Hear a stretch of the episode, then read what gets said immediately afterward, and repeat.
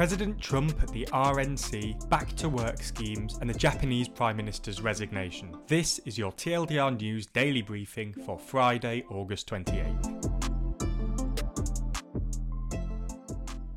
The first story in the daily briefing today relates to President Trump's speech to the Republican National Convention. While the Democrats stood centre stage last week, this week it is the turn of the Republicans. The president has been keen to portray this year's election as a once in a lifetime opportunity to protect the American dream. He mentioned his rival Joe Biden more than 40 times, attempting to demonstrate that if Biden entered the White House as president, he would give free rein to violent anarchists, agitators, and criminals who threaten our citizens. While the 2020 presidential election is still months away, both of the main candidates are pulling no punches. In UK news today, it has been announced that a scheme will be launched in the coming days to try and get people to return to work. This comes as city centres are taking a particularly bad beating as a result of the pandemic.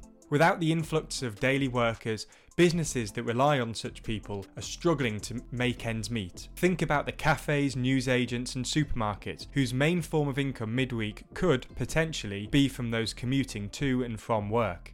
Although the government is keen to emphasise that returning to work is safe, they've ensured that they will not suggest that those who do not return could risk losing their jobs. This comes as a survey has suggested that 9 in 10 people who have worked at home through the lockdown would prefer to remain at home. However, some are sceptical. Scottish First Minister Nicola Sturgeon has said that she does not want to see people intimidated back to work before it's safe to do so.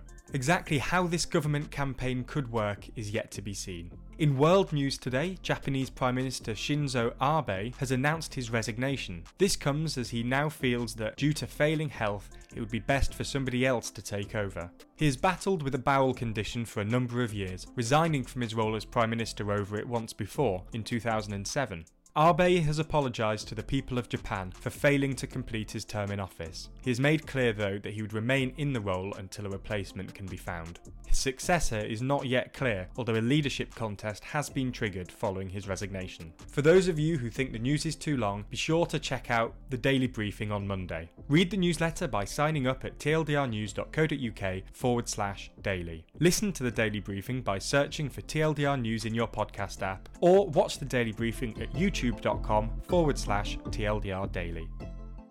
The Daily Briefing is a TLDR News podcast brought to you by 326 Limited. It was written and recorded by Ben Blissett, production assistance comes from Jack Kelly, and the executive producer of The Daily Briefing is Jack Kelly. Learn more about TLDR News at tldrnews.co.uk or by searching for TLDR on YouTube, Twitter, Instagram, or Facebook.